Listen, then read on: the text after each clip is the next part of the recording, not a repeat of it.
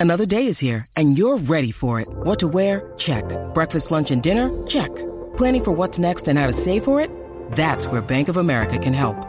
For your financial to-dos, Bank of America has experts ready to help get you closer to your goals. Get started at one of our local financial centers or 24-7 in our mobile banking app. Find a location near you at bankofamerica.com slash talk to us. What would you like the power to do? Mobile banking requires downloading the app and is only available for select devices. Message and data rates may apply. Bank of America and a member FDIC. When you need mealtime inspiration, it's worth shopping Kroger, where you'll find over 30,000 mouthwatering choices that excite your inner foodie. And no matter what tasty choice you make, you'll enjoy our everyday low prices, plus extra ways to save, like digital coupons worth over $600 each week. You can also save up to $1 off per gallon at the pump with fuel points. More savings and more inspiring flavors make shopping Kroger worth it every time. Kroger, fresh for everyone. Fuel restrictions apply. This week's Performance Anxiety features Erick Lopez. He plays Hector in Crazy Ex Girlfriend. He's also a student athlete and an entrepreneur. We talk about his time in Carrollton, Texas, and how he went from high school drama and basketball to acting in LA. Check him out on social media and give us a follow at Performance ANX on Twitter and Instagram. And don't forget to rate and review our shows on iTunes or any other platform you listen. Please enjoy Performance Anxiety with Erick Lopez. Hey, this is Erick Lopez from Crazy Ex Girlfriend, and you're listening to Performance Anxiety.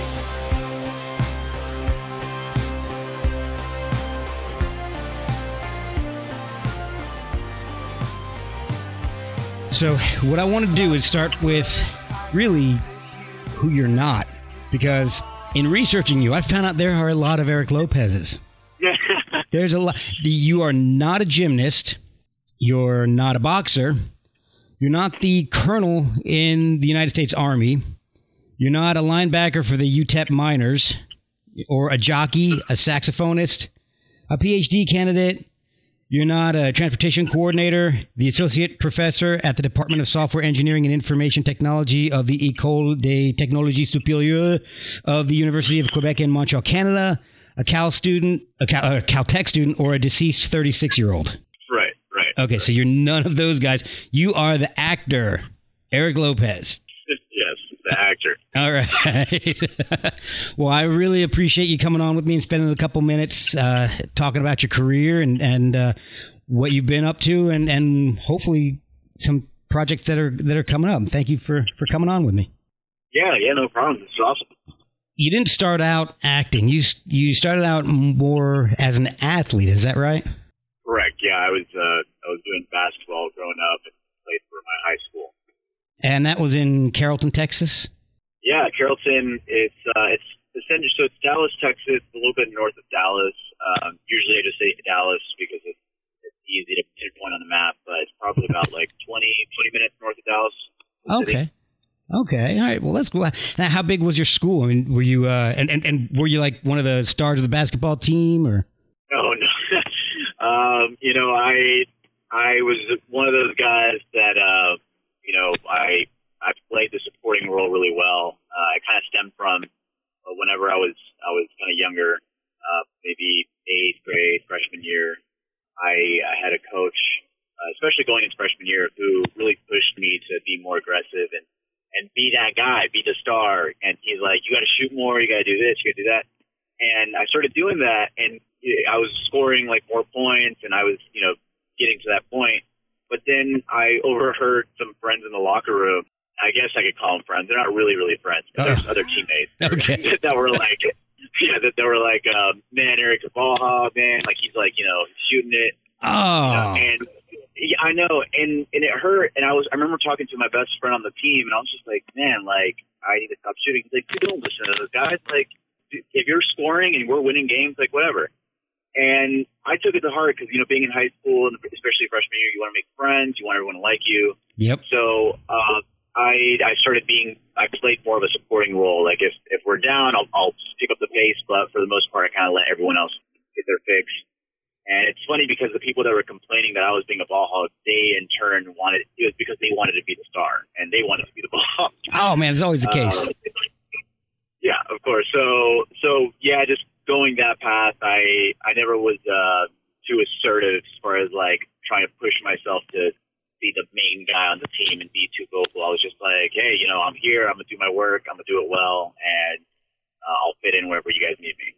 So oh, yeah, my athletic career in a nutshell. well, it's serving you well now. So, well, who was your team though? Because now you're not originally from Texas. You were born in California, right? Yeah, I was born in California. I was here for uh, about uh, four years, and my parents, were, after the Northridge earthquake, they were like, "We got to get out of here." Oh so, God, yeah. Um, yeah, we we moved out, and then I was essentially raised for the rest of my life in Texas. And uh, you know. so, who are your teams? Sure, the Dallas Cowboys. I, mean, even they, they, have a huge fan base in, in California as well. Oh, but they got a fan base everywhere. I'm in DC. I'm just outside of DC, and you know this is Redskins territory, and man, there are Cowboys fans coming out of the woodwork. It's just, it's insane. Oh, really? Oh my God, dude! They you finally show their, their faces. Oh yeah, they, they, they well now yeah they've been hiding them for a little while, but it's funny if you ever go to FedEx Field, it's it's possibly the and then this is not just me saying this from experience because I'm not even really a Redskins fan. I didn't grow up in this area really, but uh, th- this has actually been voted on. It's FedEx Field for the Redskins is possibly one of the two worst stadium experiences in the NFL. And it's not just oh well, it's not just for the high price of, of food and drinks. It's the awful parking because there's I think there's one way in and one way out into the stadium. The parking lot is awful, and the uh, the fan experience is, is ridiculous because Washington being such a transient area, you have fans of, of almost every team in the area. And one of the big problems with yeah. government, yeah, you get a lot of government people here. One of the big problems is when when the skins play, I mean, it's at best it's maybe split 50-50 between the Redskins and whoever they're playing. So the fan, the, the opposing fans will, will, take over the stadium, especially, especially Dallas and Pittsburgh. Man, that's crazy. I did not know that. Oh, I know that happened here in LA. Uh, I guess whenever the Eagles were rolling pretty well uh, last year. Yeah, uh, they were playing. I think they were playing the Rams last year. Yeah, and then a buddy of mine went, and he was like, it was the majority of the crowd was Eagles fans. That's crazy. I mean, man, God bless him for having great fans. A, a, friend of mine is a really big Eagles fan, but I hate them. I hate the Eagles. I gotta, I, I gotta tell you. For sure. But you know, if your fans travel, you, you know that that's that's good for the for, for them. Horrible if you're the opposing team. So, all right, so so you're yeah, you Cowboys exactly. fan. So getting all kind of a little off off the topic here. You think Dak's the the uh, quarterback of the future in Dallas? You know, uh, I at first I said absolutely, and then whenever we were going through that rough period in the beginning of the season, it was very hard to tell. I didn't want to be like, oh no, he's not our quarterback because I felt like he didn't have the right weapons. Um, okay. So as soon as we got Amari, I was like, okay, now that we have Amari, like now is his time to prove is he going to be our quarterback in, in the next couple couple uh, coming years or what? And because he was able to like you know show up and Amari like fit in like a glove and everything's rolling. I think he's kind of proven himself. Uh, we have to win a playoff game though. If if he doesn't win a playoff game in the next, you know, if he doesn't have a big iconic moment uh, in the next two years, I think we're gonna try to draft someone else. But, yeah, uh, I hope he does. He seems like a really nice guy. So. Oh yeah, yeah. And I, I love Amari Cooper. I'm a big Alabama fan. I moved up to uh, Virginia from Alabama. I'm a huge, huge Crimson Tide fan. So I love seeing my guys do well. And uh, nice. it, I'm, I'm, I'm glad to see Amari having like a resurgence in his career because he was starting to he was struggling at, in in uh, Oakland there for a while. So so but right yeah I mean it's great that it's happening now with the Cowboys. Yeah yeah yeah exactly and and I, I actually I was born in Texas and uh, I I kind of grew up a, a, Cowboy fan. I don't really follow a team in the NFL. I, I gravitated more towards college and I follow my Crimson Tide guys in the NFL. So it's hard for me to watch Dak doing well because he went to Mississippi State. But I'm glad he's doing well with Amari. So, yeah. so all right. So you, well, it, is Dallas your team in, in all sports? You, you uh, Spurs and Stars fan or? Right. I yeah, I would say per, uh, pretty much across the board. Uh, yeah, Stars, uh, Rangers. Uh, mostly, I stick to the the, the teams I, I hardcore follow are the the Mavericks and um, and the Cowboys. Uh, I used to be a big Rangers fan back whenever uh, I lived there and I could actually go to the games. Uh, Oh, a little nice. bit tougher. Yeah, it's a little bit tougher. I mean, uh, to to keep up with with baseball uh, during the regular season, but during the playoffs, it's always great to see the Rangers do well. Oh yeah, yeah. I, mean, yeah, I, was, I was a big Rangers fan myself because uh, when I started really following sports, I was living. Well, I spent most of my childhood either between Virginia and New Jersey. Um, but when I started really following sports, I asked my dad, like, "Hey, all right, so where was I? Where was I? I'm from Texas. What are what are Texas teams? What?" So he threw them out, and I'm like, "All right, those are my teams." So Rangers, Yep. Cowboys. So, but uh, anyway, so you you were uh, you were an athlete in, in school, and where did the turn towards acting come in? the turn happened uh, kind of it, it happened through an accident. I was playing basketball. It was like early on in the season of my junior year, and I I came down. I got a rebound and I came down uh, and I landed on someone's foot, so I twisted my ankle pretty bad. Oh, Uh, tore like yeah, I tore a ligament and I actually had to be in a cast, so I was Oh. out for for a bit. Jeez. Um, yeah, it was pretty bad. I yeah, it was pretty bad. And then during that time, you know, I I had so much like you know energy, and I I wanted to focus on something because you know basketball was was my life. All my friends were in basketball, so I'm like, what can I focus my energy on? And I was actually taking a drama class at the exact same time, and because I was in that drama class, they uh, I didn't have to run around or do anything. I just had to recite lines and it was pretty much like reading and you know playing off that. So I was like, okay. So I focused all my time and energy on making sure that I was, you know, for fun. I was like, oh, like I'm gonna focus on this monologue that we have to do. So Okay. for like a month, a month and a half, we had like a monologue. Maybe, well, maybe it wasn't a month and a half. It was it was a pretty significant amount of time that we had a monologue to memorize and kind of work with. And I did the monologue, uh, I think for our midterms or something. And the uh, the drama uh, teacher came up and he was like, "Hey, I think you should actually consider this like long term, you know." And oh, cool. I think he was just I think he was just buttering me up because he wanted more guys in the program. I knew what he was doing. yeah. Uh, but obviously it worked. It worked because, you know, on one hand of the spectrum, I was getting, uh, like on, on the basketball team, like our, the coach was upset that, you know, I went to the doctor and he was like, oh, why'd you go to the doctor? Now you're in a cast. Now you won't be able to take the cast off. And, Oh you know, God. varsity tryouts and stuff. So they were there, there was always like salt being thrown, like, oh, you got to do this, you got to do that, and it's like they never really focused on things that I was doing well. Um, it was just kind of like, hey, you're doing, and I'm like, man, I feel like I'm not even wanted here, you know. Oh Uh, wow. even though I was I was getting playing time, I was doing well. Like they were super nice guys, but I just felt like they already had their favorites, and um, yeah, I don't know. It was it was a very tough situation because that was that happening on one side, and then on the other side, you have this really enthusiastic drama, you know, teacher who's like, "We'll work with your schedule and just let us know, and you know, uh, you, know, we can work with you, and I think you should do this." He was just super encouraging um, in in everything that I was doing. And I was like, oh wow, like I feel actually wanted here. All right. So, so, what was uh, his name? Give me his name because if we can, we can, uh, we maybe we can get this out to him somehow.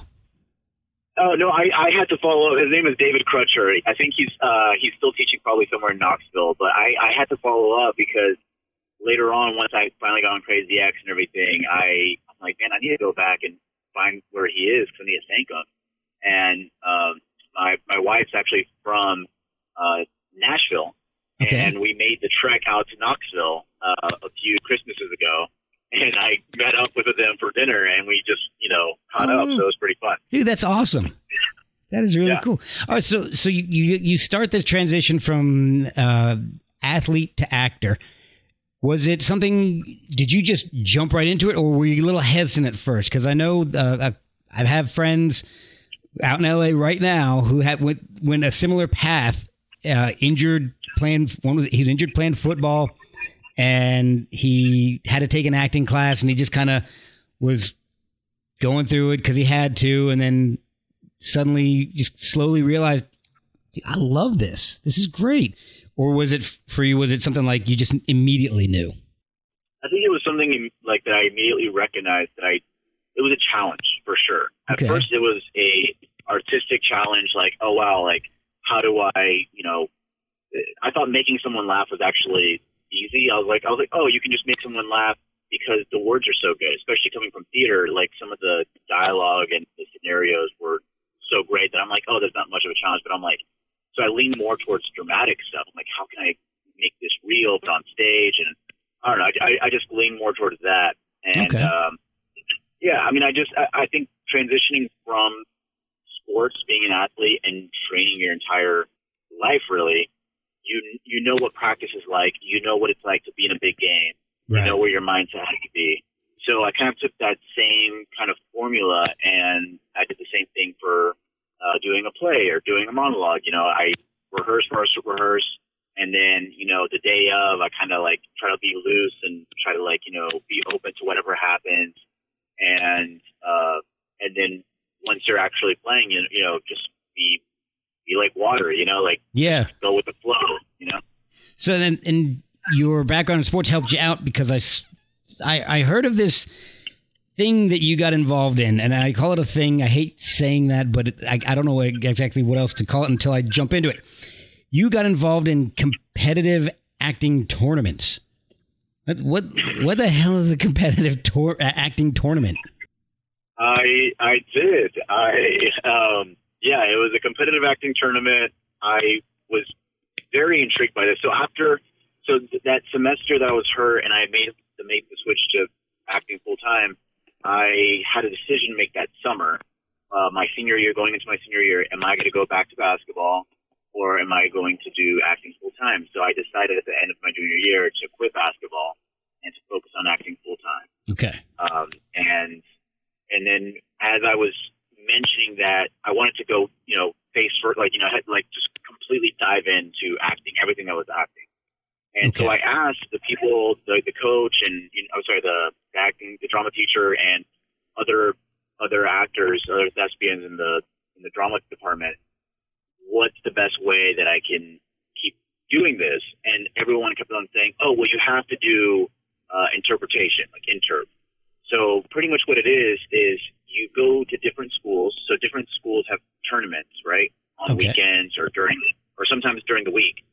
But you show up, you dress nice, right? Because you're you're with the debate people, it's debate and inter- interpretation.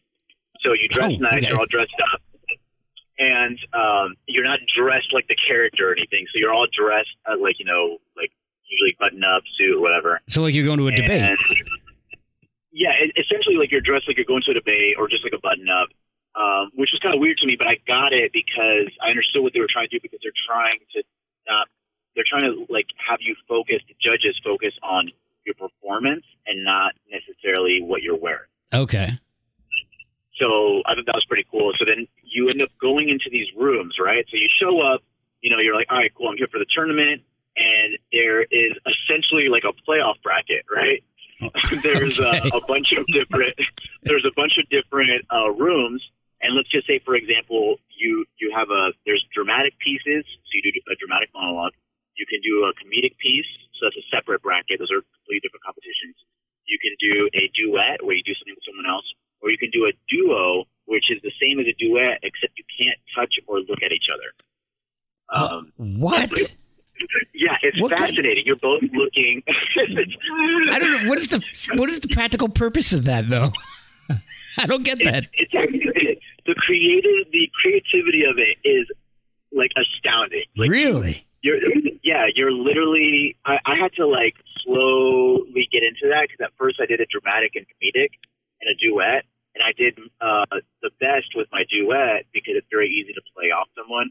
Right. Um, the monologues and, and comedic monologues were a little bit tougher uh, for me just because I felt like it was I don't know I, I was too aware. Like you're in a room in a uh, what's it called in a classroom, and you're you have a judge like probably a, like two feet away from you, sitting in a you know desk, and you have other students, like other competitors, like in desk watching you. Oh, and some of them God. are enthralled. Some of them are like watching you and they're like, yeah. And then other ones are like just like staring you down.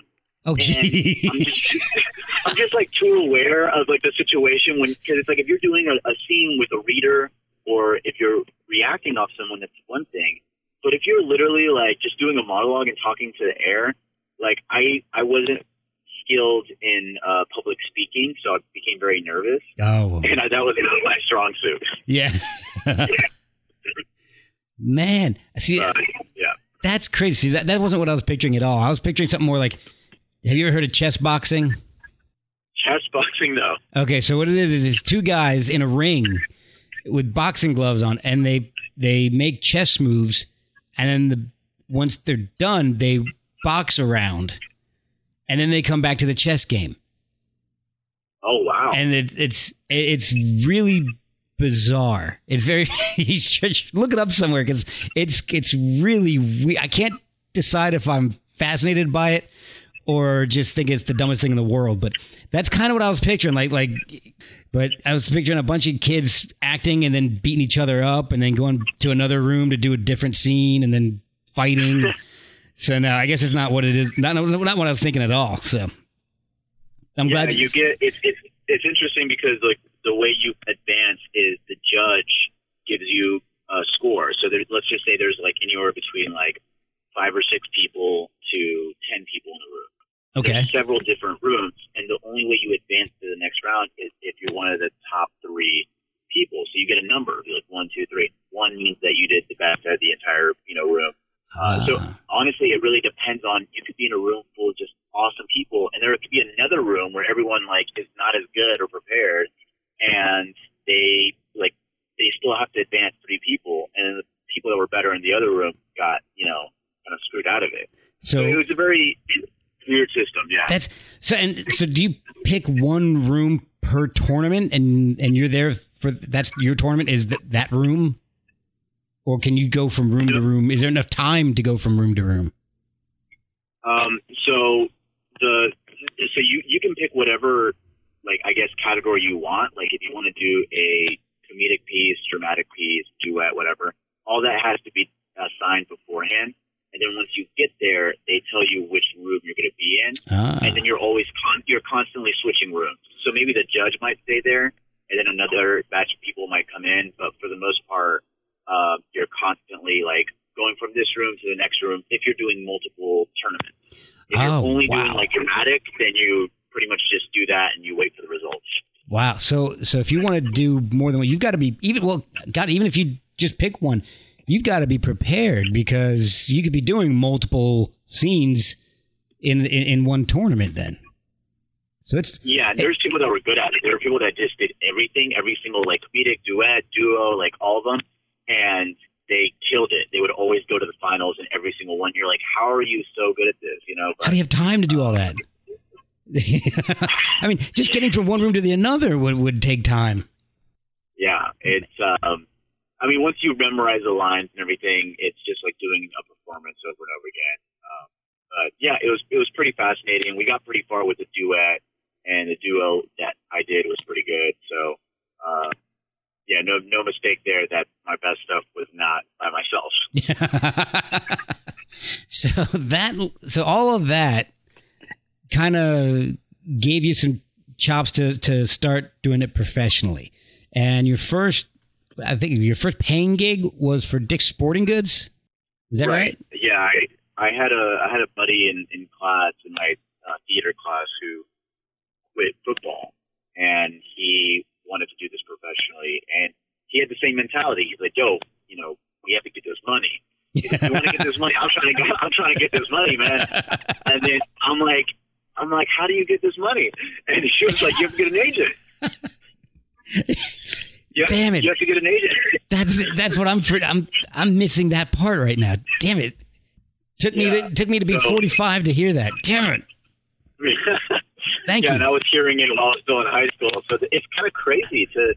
I, I recently did a talk. I went back to um, Texas. They they had a Texas Thespian Festival, so it's a statewide uh, festival for uh, theater, like students and teachers, where they perform and they get to do workshops. Okay. So I was a workshop, uh, I guess, speaker or instructor or something, and I did a couple workshops for the kids. Uh, I did about like 15 workshops, and I did a uh, just to like inform everyone on things that I wish I would have known.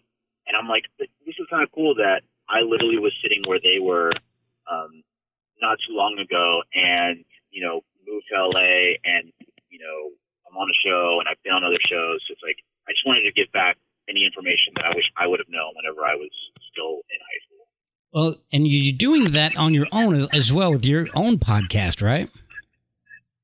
Right. Yeah. That and then the podcast is another way that I can do it. Uh, yeah, it's, it's tough to stay on schedule with that. With I was everything going on. I was going to rip on you a little bit for that because I listened to all five of your episodes, and I believe the last one was, like was part. Yeah, it was supposed supposed to be part one of a four part series, and you left me hanging, dude. I know. I need to come back to it. I've been I've heard it from all angles, and I think I just I honestly need to just like sit down, crank them all out, and then release them for like the holidays or something. See, uh, exactly. But those they actually, and, and in all fairness, they're good. They're they give you some. They give uh, you know prospective actors good advice you know your work you're drawn from your own experience and that's really valuable. So i'm not going to rip on you too much for not having updated it in six months. Oh gosh yeah it's been six months. Just a little. And i'm still waiting for part two of the four part series so. All right you know what? It's it's happening. It's uh, happening. We're I'm, I'm, I'm, putting it out there. All right it's good. it happens Good, awesome. Now I want to I want to find out a little bit more about another. Uh, before we get into what you know what you're really known for here, I want to find out a little bit more about what you're not known for. How is that rap career going? Oh, geez. um, you know, uh, it's it's not really a career.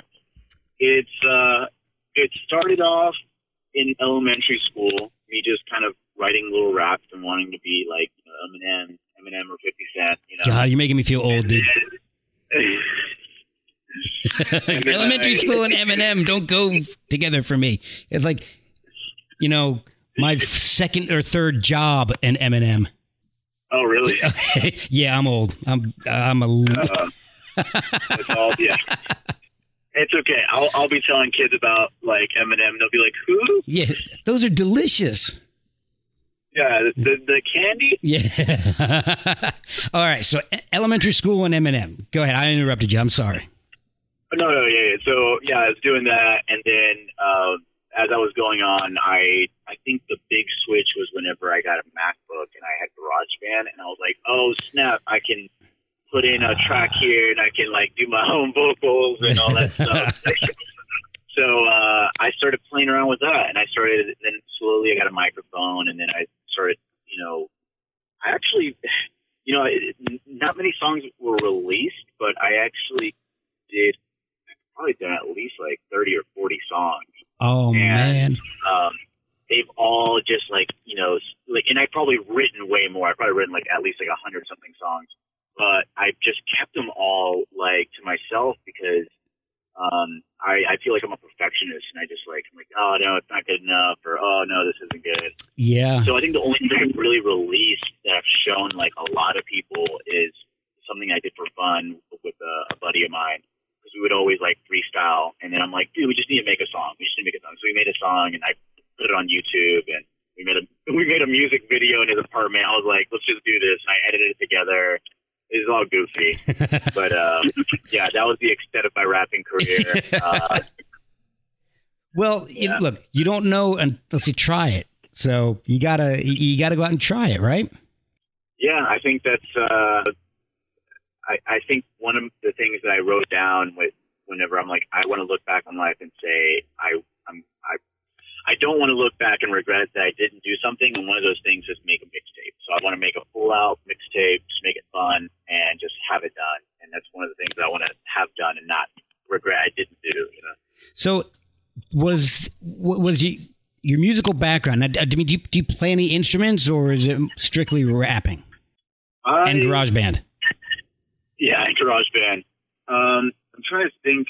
I I think early on I had a fascination with piano, but not um, not your traditional, you know, classical stuff. I had a fascination with taking R and B songs Oh, or uh, or like you know popular pop songs and finding a way, finding covers online and playing like hooks or playing like melodies on the piano.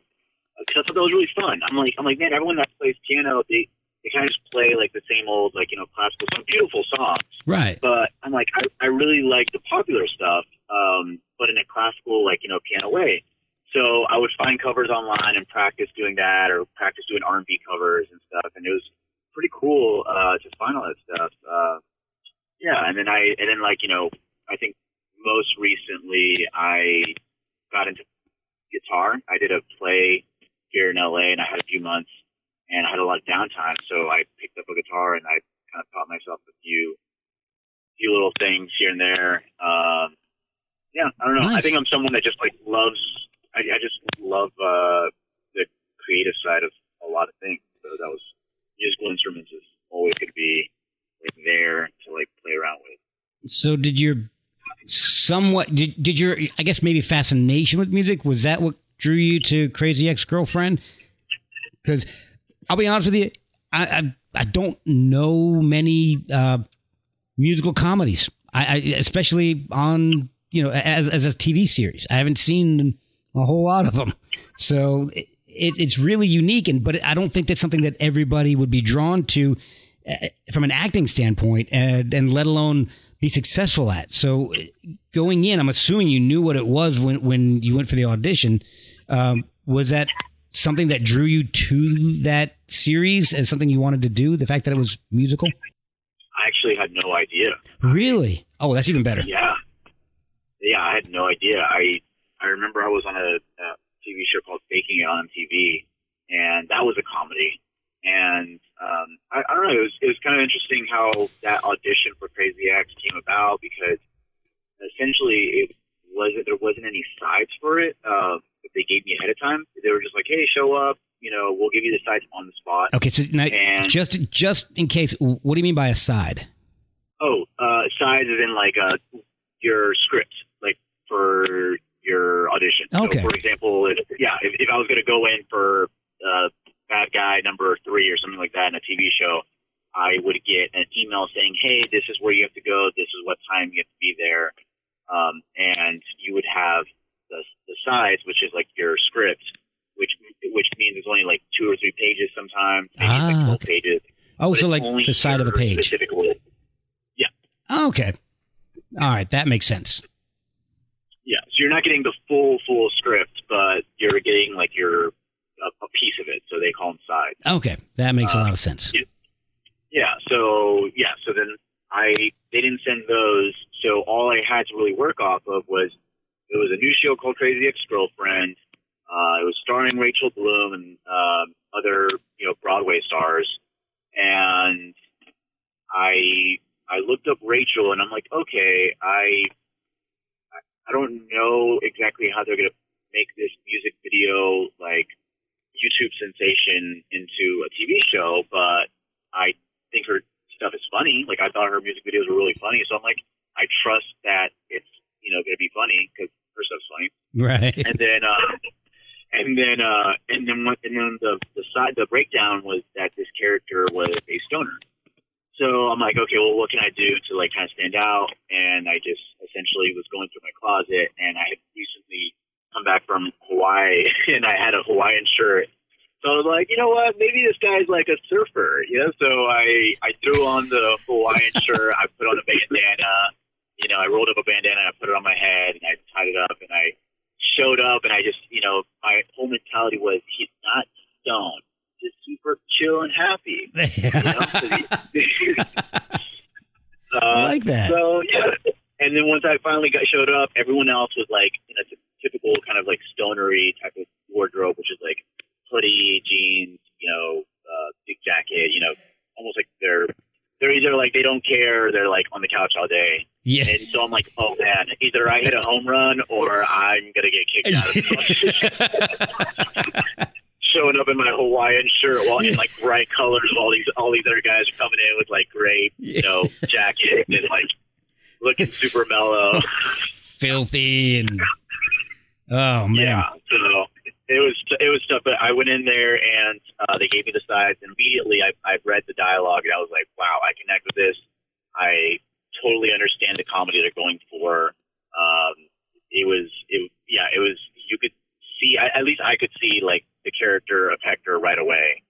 And uh, and the casting director Felicia was like super nice. And she just like gave me complete free reign to just like be loose and have fun. And she encouraged me to keep going with whatever I was doing. So that was really cool. And then even on set, once I got on set, finally Rachel was the same way. She was like, "Hey, we're gonna do it a couple times, like by the script, and then like have fun. Like you know, we're you know, we want to make it a loose, you know, kind of set, and oh, nice. Uh, we just do it by the books first, and then kind of do whatever we want.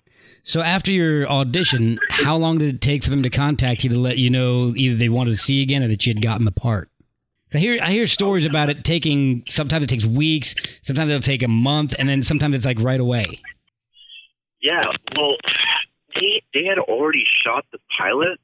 Um, I I so here's the thing. I was in episode two, and I I I would have to say maybe like a week or two after I did the audition, I got cast in it, and I heard stories from like White Josh, uh, who's David Hull who plays White Josh, who uh, he originally auditioned for the role of of Josh. Funny enough, and I believe I think, or maybe he, yeah, I, I think that's what he auditioned for.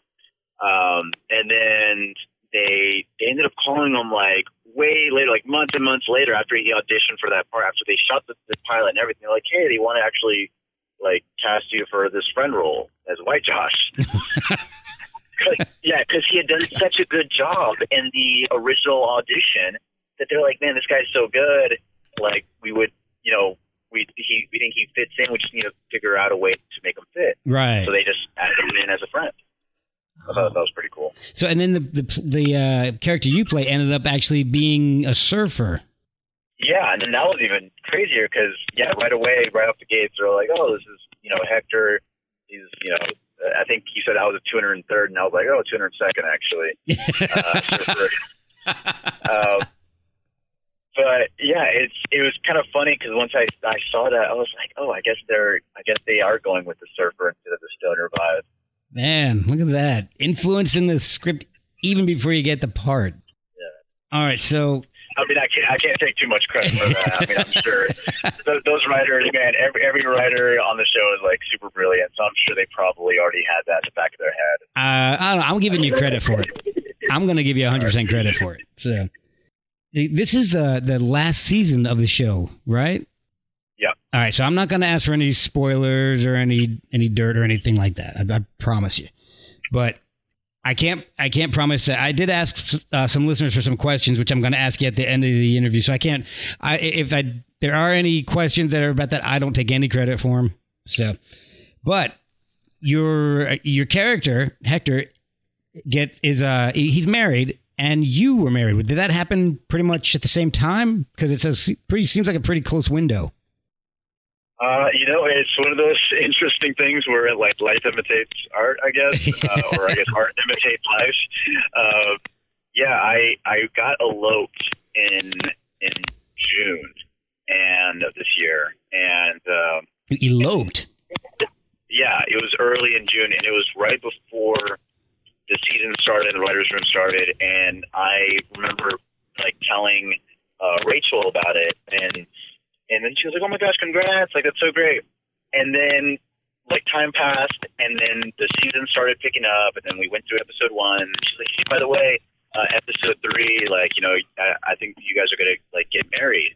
And I was like, "Oh, cool." And then she's like, "Yeah, but it's gonna be like you guys get eloped, and then like you get because you want a wedding, so you end up getting married later on." And it's funny because that's actually what's happening in my real life. And I told her that I was like, "Oh, I'm I was like." I told you this a while back that I got eloped and I'm we're doing a real wedding, like or like a real cer- like a big ceremony and stuff uh, later on in March. And she was like, "Oh, did you?" And I think I don't know. It must have been like some kind of like, subconscious I, thing. yeah, subconscious thing or something. Uh, I know she was saying that the the writers kind of wanted to go that route anyway with with those characters. Um, so yeah, it must have been. There's just a lot of similarities. I just thought it was super funny. So I'm once again not taking credit, but like it's just so funny how those things kind of happen. Yeah, no kidding, man. So now that this show's over, what's next for you? So yeah, we're we're still actually finishing up shooting uh, through the new year and everything. Oh, see, I've got you done already. So no, no, yeah, I'm no, jumping way ahead, apparently. Yeah, we're still cranking away, man. Um, and but yeah, in the new year, my I did a film that did the festival circuit, and I'm the lead in the film. It's called Flavor of Life, and that should be releasing on January 1st. So that'll be pretty dope for Oh man! everyone to finally see that. Yeah, What- that'll be great. All right, what is that about? Uh, yeah, Flavor of Life. I, it's it's about this uh, grandpa and grandson who are uh, they own a, a restaurant, a Mexican restaurant, and it's it's going out of business, and they're trying to uh, they're trying to save it. Okay. Did now? Did you write part of any of this, or was this just something that you got involved with as an actor? Yeah, it was something I got involved with as an actor. I um, yeah, I got they sent me the script and I, I I read it over and I thought there was a lot of uh, yeah, there there was just a lot of good family stuff in there that like I feel like I, I don't know I'm I'm a sucker for like family drama. Yeah. Um, and and then bringing like you know bringing some light to it. So I saw enough of that. I saw enough conflict. You know, you know the the grandson is coming back from jail and he's trying to get his life straight. So that's why he takes he, he takes a job at the grandpa's restaurant. You know, to try to keep his life back in order. Okay. And uh, yeah, so I mean, it's it, it was very interesting uh, kind of take on on a Latino relationship because typically you see you know Latinos Latinos being gangbangers or something or Right. being like yeah something that usually they're not. And it was really cool to see kind of a redeeming story. Yeah, a, a good positive role for for Latinos, especially like like you're saying, Latino males. Right, exactly. And you're also uh, working on a documentary, "You Break, I Fix." Oh, you you did some digging. Yes, Uh, sir. Is that you still working on that? Yeah, it's um. So I I actually worked at You Break I Fix uh, early on, whenever I first moved to LA, and I kept on hearing stories from you know the the CEO and the brothers and the the other employees and the founders, and it was such a cool story. I kept on hearing story after story after story. And every single store that I visited, that I worked in, because I, I worked in different stores in, in California, um, it, man, it was just a reflection of the company culture that they had. I was like, there's got to be something here. Like, what is going on? Like, why is it that I can be friends with any of these people? Oh, you know, neat. Um, and they, they started in Florida. And it's just a crazy how, like, it's just, you know, it's just pollinated all over. What? Um, what kind of company is it? What do they do? They fix laptops, and this feels like an ad for You Break That maybe maybe they'll Uh, sponsor yeah, they- this they episode. Fix, they fix phone. It was spelled like with a U, so it's like you know uh, instead of like a Y O U, it's just the letter U. Yeah. So you break I nice. I like Uh, that. but but yeah, they they fix phones, laptops, uh, game consoles, all this stuff, and yeah, I mean, I I got to see how the the company worked from the inside, and I after I got into you know faking it and Crazy Ex, I you know stopped working there. I was able to work as an actor, but I kept in contact with all those people because they were such good friends, and um, and then I, I had some extra time in my hands last uh, at last hiatus, which ended a lot sooner. Last hiatus we ended in December, and then Okay. I had like January, February free and everything. Was like, oh, you know what? I'm going to tell your guys a story. So I went down to Florida. I recorded a bunch of interviews and found out some really cool stuff. And then I found out, oh wow, I need to get more interviews. So uh, I've just kind of been waiting, waiting until we go into hiatus again for Crazy Ex, and then I'm going to go back down to Florida to get some more interviews with some, uh, some, I guess, key people that I kept on hearing stories about. So I'll have to go back there and get, get that. Oh, awesome, awesome. Now, I, I, I did do some research on you, and I I did read an interview, and I wanted to ask you this because it kind of touched on this a little bit in the interview, uh, but I just want to ask you directly: Do you feel like you've made it yet in Hollywood as an actor? Because uh, I know you're not uh, getting calls from your parents anymore asking you to come home. Yeah, and you know the short answer is yes. Like yes, I like you know I I feel like I made it, but then I think the fascinating part is just the idea of making it. Not to go all artistic or anything like that, but I, I remember I remember speaking to the, the high school students, and they were just like, "It's so it's so fascinating how they view things." And they're like, "How long did it take you to book your first audition?" And how to do that? I'm like, "You cannot play that game. You can't because." You know, if you focus on things like, you know, oh, where am I in my career opposed to this person, then the things that got you to that point, then you're you're not going to keep progressing. So to me, I feel like if I ever felt like, oh, sure, I made it, like to me, that's complacency, right? Okay, right, right. So, uh, but I also have to be aware that, like, yeah, in a sense, like you know, this is what I do for a living. So technically, as far as you know that goes, like, yeah, I made it, but I, we we haven't reached the, I guess the. uh the, the pinnacle of, of what we're trying to achieve here, you know? Yeah. Well, I'll, I'll tell you what. I mean, I think you've made it because the me- if you think about it, the measure of be of making it is when you're being interviewed by a middle-aged man on a podcast that he does in his dining room about the musical comedy that's just that's wrapping up. That's pretty much making it. So, congrats. I will. You. Thank you for that. now, I got to ask you one more thing before I get into some of the, my listener questions here for uh, for you. I saw that you you do other things besides acting, and one of those is a is an app called Busy. Yes. Now, can you explain what that is and uh, where you are in the development of that? Uh, we're actually launching really soon. We're we're in beta. We're launching into the App Store probably in a week and a half.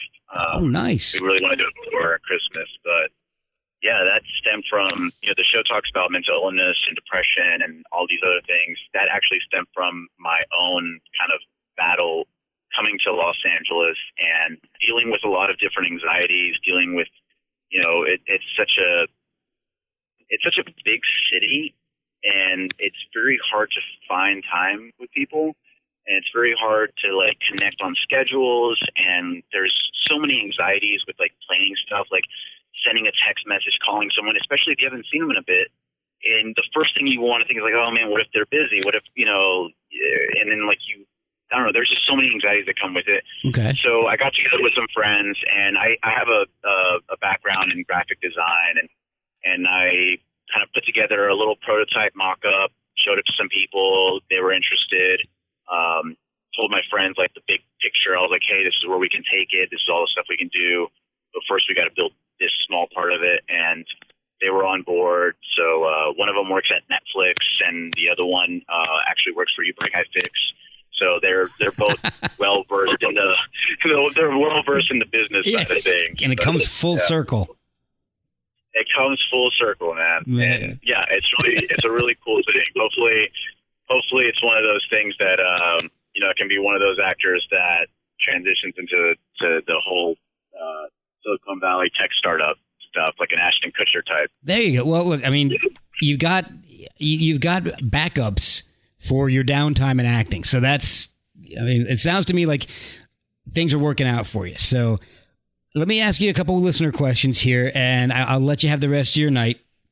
Um, I've got uh, from at Sarah Kieran's. She's got three questions. She wants to know if Hector has a last name. uh, man, this has been a topic of discussion. Um, you know, yeah, we we've actually had this conversation within the cast, and um, we I think I forget who brought it up. They brought it up. I think season three. They're like because we were talking about, or maybe season two, whenever we first introduced my mom. Okay. They were like, "Oh, Mrs. Hector's mom." Um, they didn't really know what to say. So uh, the solution was instead of giving me a last name, they gave her a first name. Okay. So we technically we have not had a, a last name. Um, it's something that they're still going back and forth on because I, I they've had it. I we've had conversations about what it would be, um, but I I think they're still debating whether or not like they are actually going to reveal it, and if they do reveal it, then how would they reveal it? You know, I hate to So, tell you, um, they're, they're running out of time. yeah. So that like part of me is like I don't mind if they don't reveal it because it could be almost like a scrubs thing where you never know like really, you know the jan- the janitor situation. Yeah. So I thought it'd be really cool to like you know just have that. You just never know Hector's last name. Um, and it'd also be really really funny if he like took like Heather's last name or something. You know. Like I think yeah, her last name's like Davis. So then it's like, oh yeah, it's, it's wait, Hector, what's your last name? It's Davis. I took Heather's last name. Look, Uh, Sarah also wants to know how's the insurance working out for him. Oh, it's working out great. Good. I am. uh Yeah, we're. I'm covered for uh for acupuncture, and it's great. So it's uh, helping out. All right, good. And what is Hector's current state surfing rank? It's gone down. It's Oh. uh, it's gone down. It's gone down. Unfortunately, it's. Uh, trust me, he would be the first to tell you if it went up to 201. 203, 4. yeah, yeah. It's. It, you know, I I remember whenever I first was like, oh, two, 202, I was like, oh, interesting. Uh, and then I started thinking about, I'm like, who checks that? Like, who's like so proud of it? like, unless you're in the top 100, like, who checks anymore? You know, like, well, at that point, I mean, wouldn't like number 205 be like just some dude who gets out and tries, is taking surfing lessons? yeah, exactly. I mean- so I'm I, like, I believe I'm giving lessons now. That, Yeah. I think that's my my thing. I'm Hector's giving lessons, so he's kind of falling off the rank. All right. Um, at Brandy M. Torres wants to, uh, she actually, actually, at first she wants to say congrats on getting married on and off screen. And then she wanted to know your feelings on closing the Crazy Ex Girlfriend chapter for you. Thank you for the congratulations. Uh, yeah, the it's it's it's a little bittersweet. It's it's one of those things where you look back on, you're like, wow, I've known these people for four seasons, like four years essentially, and you've built these friendships. But um, yeah, I don't know. It's it's one of those things where we're just trying to focus on enjoying the time now, like you know, any any opportunity we can get, like to hang out, to see each other, um, off offset, like we we try to take advantage of that, and we. Uh, we we definitely want to make sure that we're enjoying this time instead of being like, oh man, it's over. Like we're we just want to enjoy it, and then I'm sure it's going to hit us all on the like final episode or second to last episode. It's definitely going to hit us all. So basically, it's, So, it's uh, like your senior year of high school because you, you know the se- the series is ending. It's not like you're just getting canceled. So you're just trying to I would compare it even to our senior year of, of college.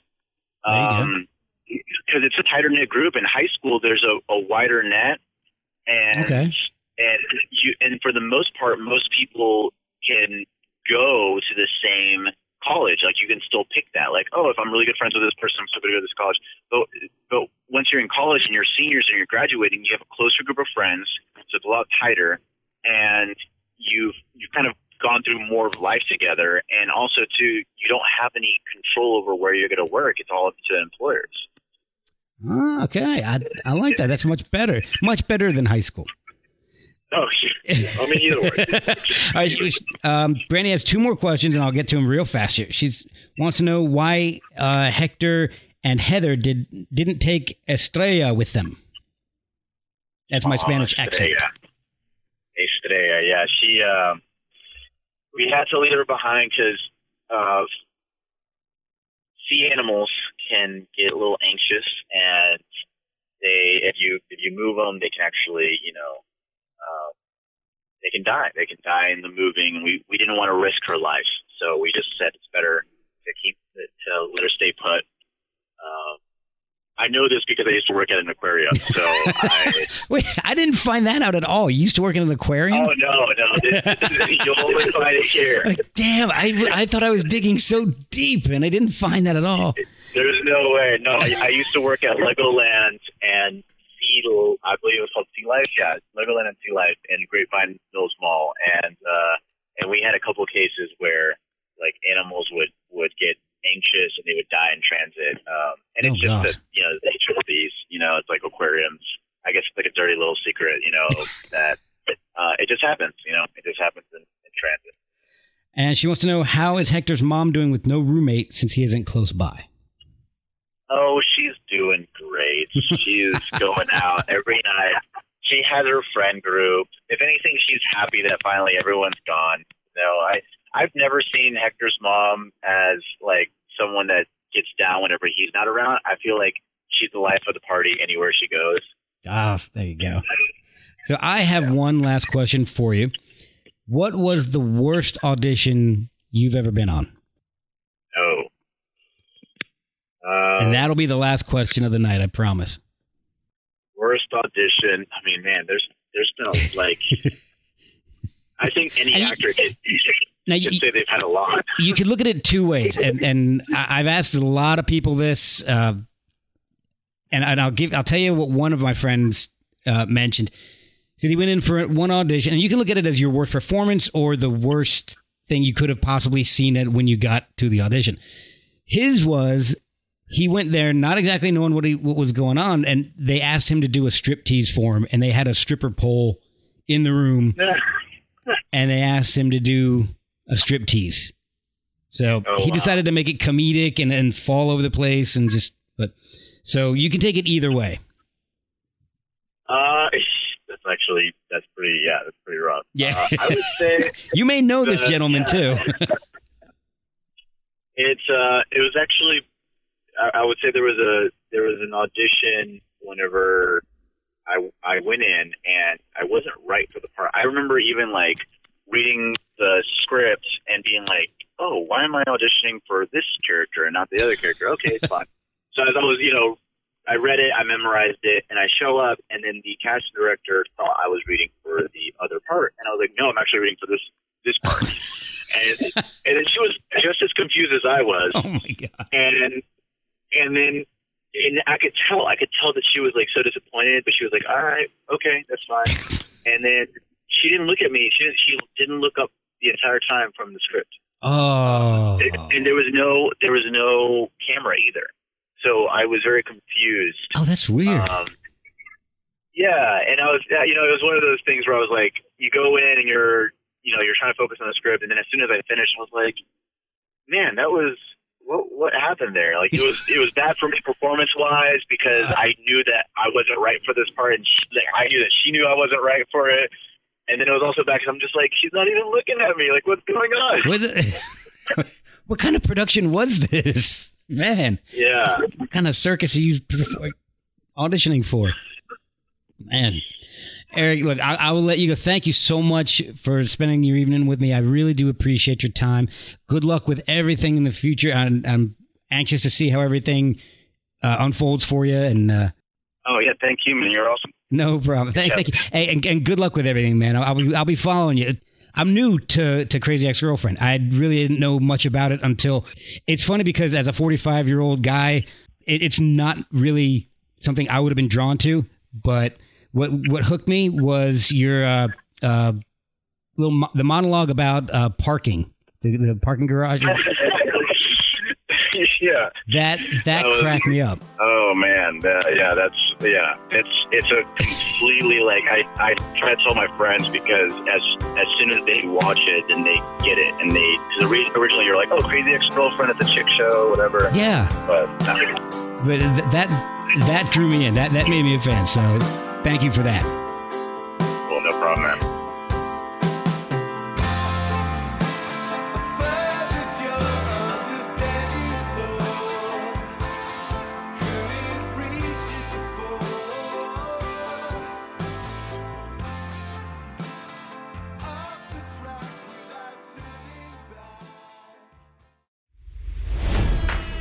It's NFL draft season, and that means it's time to start thinking about fantasy football. FantasyPoints.com features industry leading experts and prognosticators using proprietary hand charted data to help you score more fantasy points. FantasyPoints.com is the place to go for whatever kind of fantasy football you play. Whether you play fantasy football, daily fantasy sports, or do a little bit of everything, Fantasy Points has the meticulously researched content to guide you to victory. And why wait for the fall? Fantasy Points also covers the new spring football league, the UFL. Join the guru, John Hansen, Scott Barrett, Joe Dolan, and other massive names in the fantasy football universe with an exclusive offer. Use code Pantheon for 15% off any fantasy points package, including the all in package, with access to every article, tool, and data nugget that Fantasy Points has to offer. That's fantasypoints.com and code Pantheon for 15% off at Fantasy Points. Fantasypoints.com. Code Pantheon. Score more fantasy points.